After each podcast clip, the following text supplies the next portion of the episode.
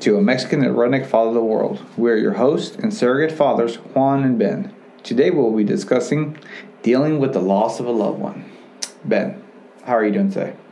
I'm good. Good. Here. So you've had an exciting week, per se, maybe? 9 days. Different. It's been at least emotional roller coaster, would you not say? Definitely. Yeah. So good words. Yeah. So today we're going to be discussing, with your permission, and I just thank you for your openness to this. As far as you just had the loss of your father. Which, yes. First of all, I want to say that sorry for your loss. Mm. And thank you. Just, I know it's not easy, and I know it's not going to be easy to open up, but I think maybe just talking about this, that there's going to be a bunch of guys out there that.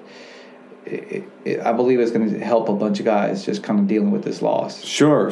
I hope so. So, and I was hoping this episode might be 20 years from now or so. Yeah. Established fan base, not... What is it, like episode 5 or 6 or something? Yeah. It's one of those where, honestly, I didn't see it coming. When you called me and told me that this happened, I was taken back, and I was kind of like, wait, what? And, but I just want to hear your perspective. Like that morning when you got the news, let's start there. Like, how did your morning start before you got the news? Normal morning, make coffee, get ready for work. I'm working virtual, like a lot of people. So just doing my work thing, and then. My grandpa calls, and because he's still alive. My grandpa is 82. My dad was 62 when he died. And I'm 35. So, it's spread out pretty good. Yeah. And so I just got the call, and it's just like, what? They always say it felt like the world stopped. Because him and I were close, and so it was a. It was a hit for sure. So what was it? What was your like? What thoughts went through your mind at that moment? Like when you got the news. I mean, especially for me, it just seems kind of surreal. It's like here's your grandfather calling you that he's just lost his son. Yeah. And you've just lost a father. Yeah. There's a level of shock. Like for me, I know everybody's different, but there was definitely just oh my goodness. Like, you're a child. You know your parents are going to die. Yeah. But maybe it was being naive to the reality of it or arrogant. Like, well, it's not time for that yet. I don't have to prepare for that yet, And so there's a level of shock where, oh, my, he's only 62. Yeah. Which I want to say I am fortunate because I got 35 years with my dad, and that's more than some people ever get with their parents. Mm-hmm. So I'm very fortunate in that regard. And him and I really tried to make our relationship work the whole time he was alive. And so but I felt really bad, too, because my first thought was, oh, my goodness, my dad's dead. This is sad. But then I thought, oh, my goodness, my grandfather's son is dead. Mm-hmm. And that was pretty hard and still is kind of hard because what happened to me is an expected natural thing. Mm-hmm. You just kind of know it's going to happen. But for my grandfather, I really felt bad for him because that's being a parent. It's like that's something you never want to have to deal with. Yeah, it almost seems like the conversation should have been maybe a little bit backwards to where your dad's calling you, well, hey, telling you Grandpa just died. But in that scenario, it's just, I mean, I can't even imagine what that felt like. He described it as a nightmare, and I agreed. Yeah. Tell me about your dad. Like, what was he to you? Like, I know he's your dad, but what did this loss? Like, I mean, it's. When we lose a loved one, when we lose a father, like how do you? Where has that taken you? What is that doing to you?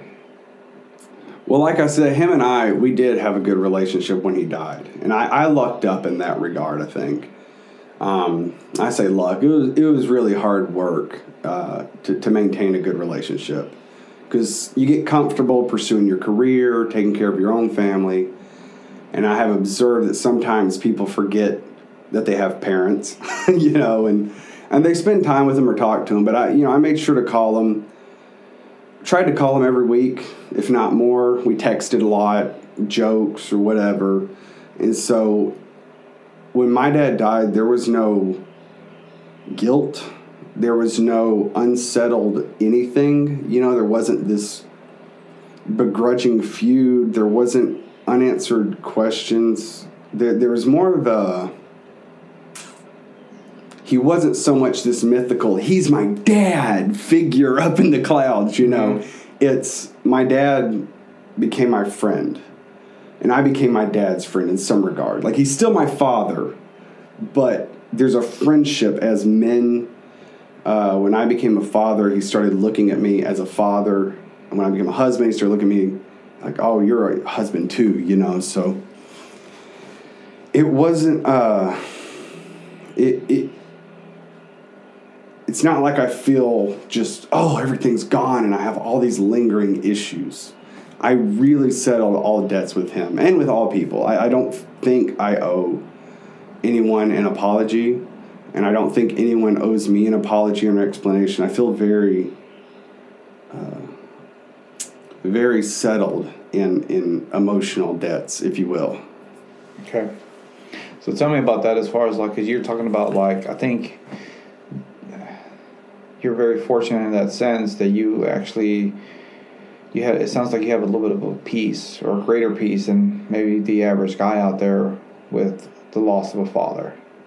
I do. I have a sense of peace. One, in the way him and I both chose to act in our relationship towards each other.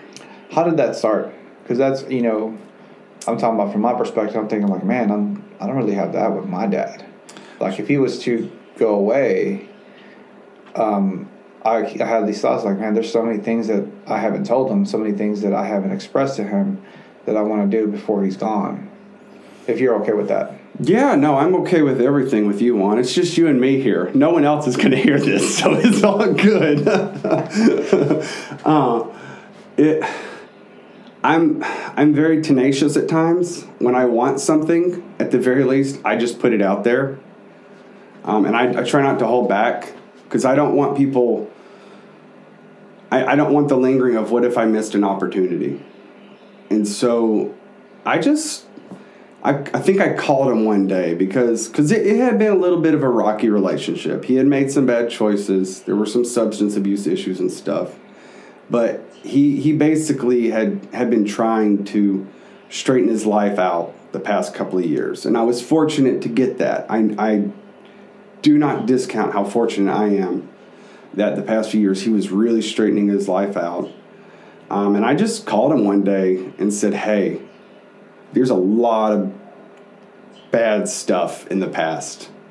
I got bad feelings towards you, and you may have bad feelings towards me, but... I want to clear the air, you know, man to man. Let's do this, you know.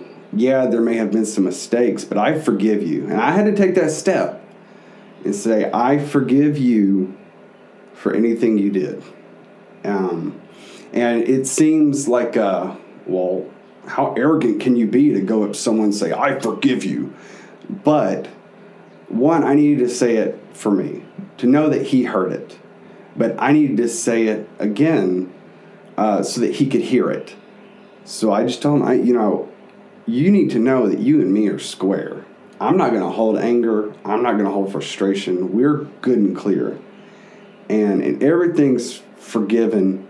And, of course, I didn't just go into it. We talked for a little while, and I slowly eased into it. It was like a 2-hour conversation. But in short, for the sake of this conversation, I just said to him, hey, we need to be square. I want to rebuild this relationship. I want to know you as a man.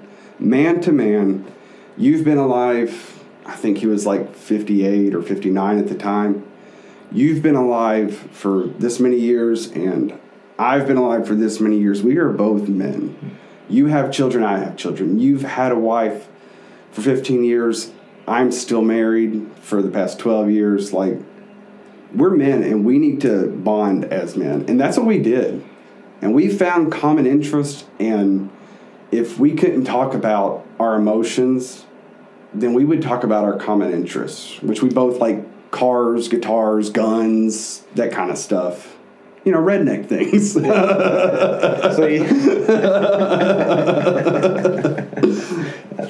That's fun. So you did have a common interest with your dad before this conversation?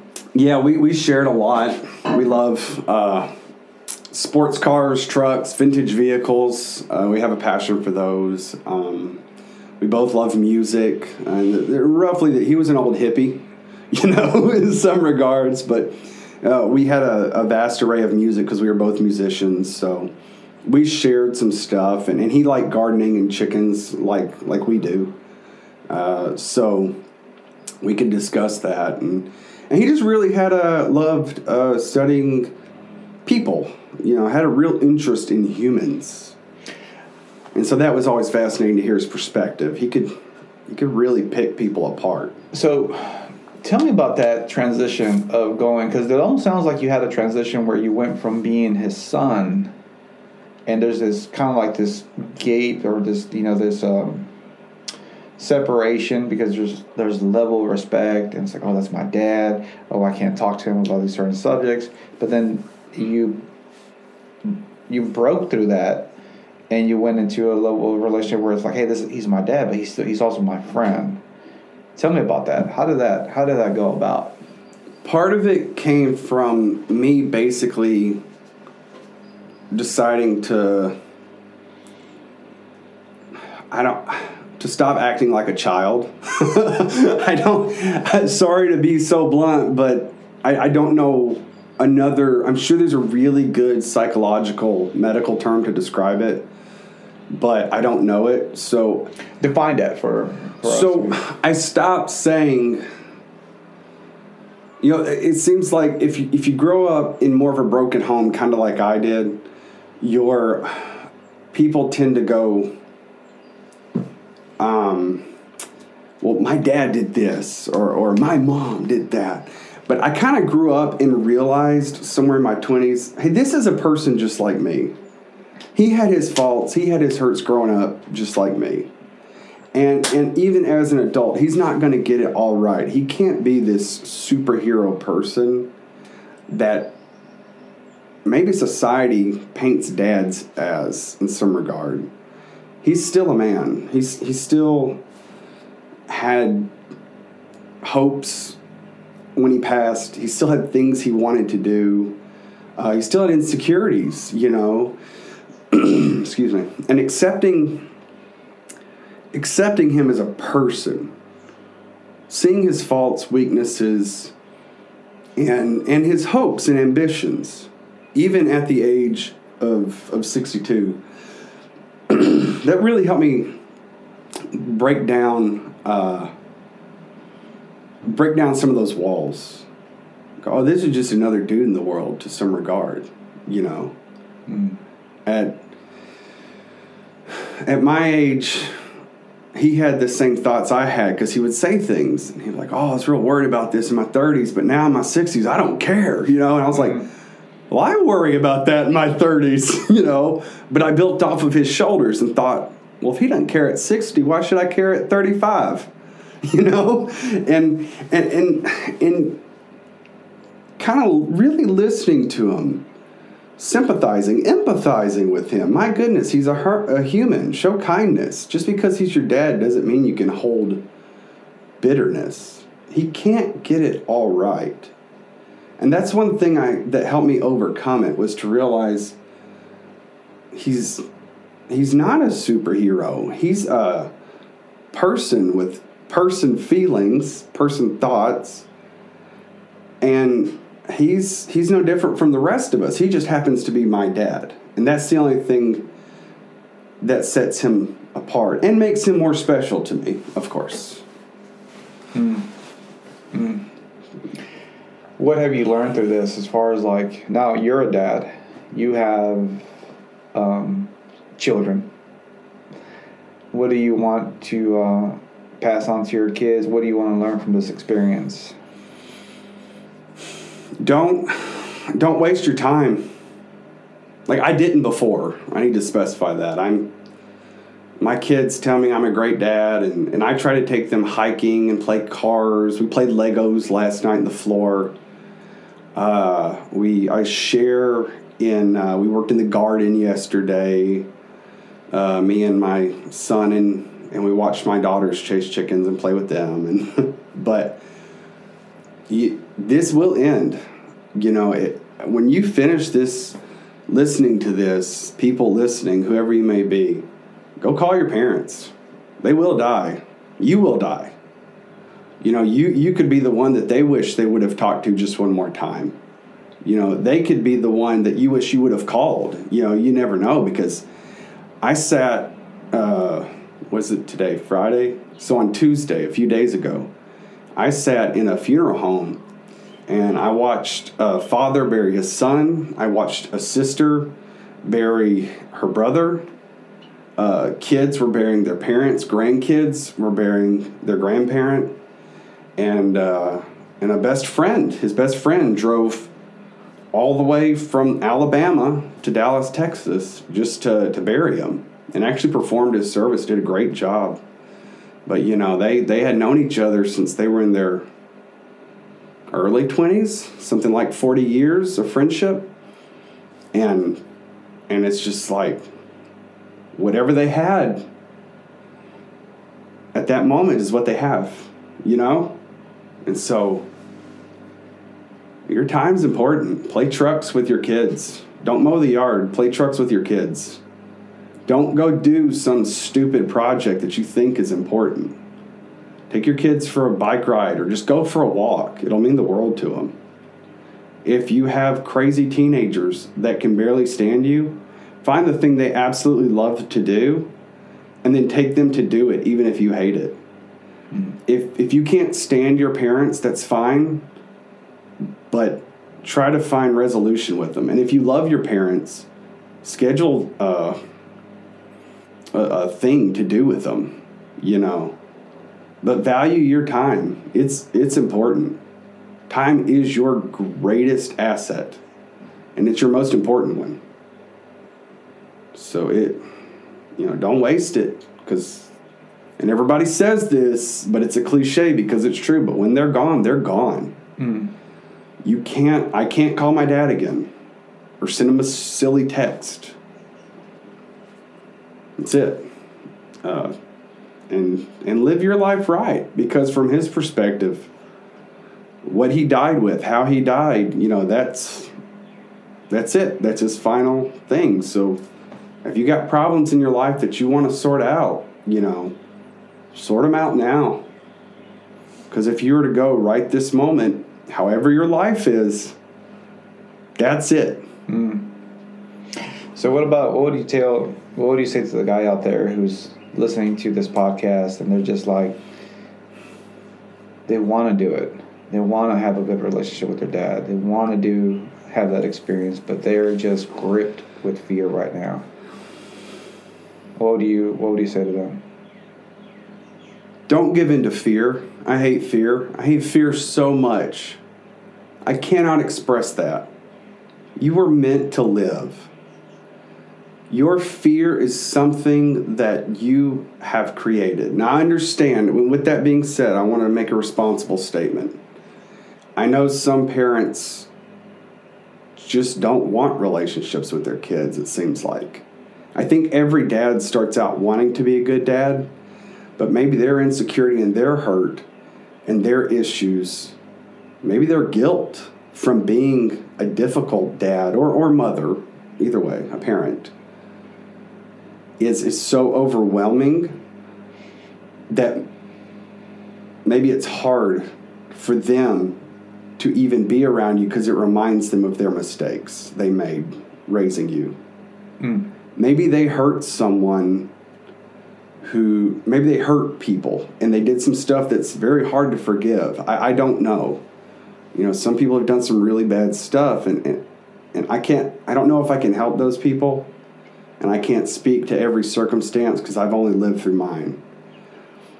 But even if your parents aren't willing to reach back, which I was very blessed and thankful to have had the opportunity to have a father who wanted to have a relationship with me. But I don't, I just say go for it, you know, say what you need to say, do what you need to do, get it out there. And if they reach back, great. If not, keep reaching for them. You'll feel better knowing you tried, even if nothing came from it. It may be hard, it may be difficult, it may be frustrating, and they may continue to reject you. But it seems like my trying was one thing that's helping me get through all of this, because I know I tried. And you can only control what you do. You can't control what they do, and you have to remember that. And those thoughts really have helped me get through all of this, you know? Well, Ben, I want to thank you for being vulnerable with us and just opening up and allowing me to just even ask you these questions. And I hope that the words that we've spoken today, that they will help some guy out there and just maybe have a better relationship with their dad, with their son, with their, you know, with their loved ones. I know this is not easy, what you have gone through, but I do appreciate you just being willing to be open. And with that being said, guys, I just want to thank you all for listening to A Mexican in a Redneck Part of the World. We are Juan and Ben. We love you. We are proud of you for who you are and your willingness to make a change.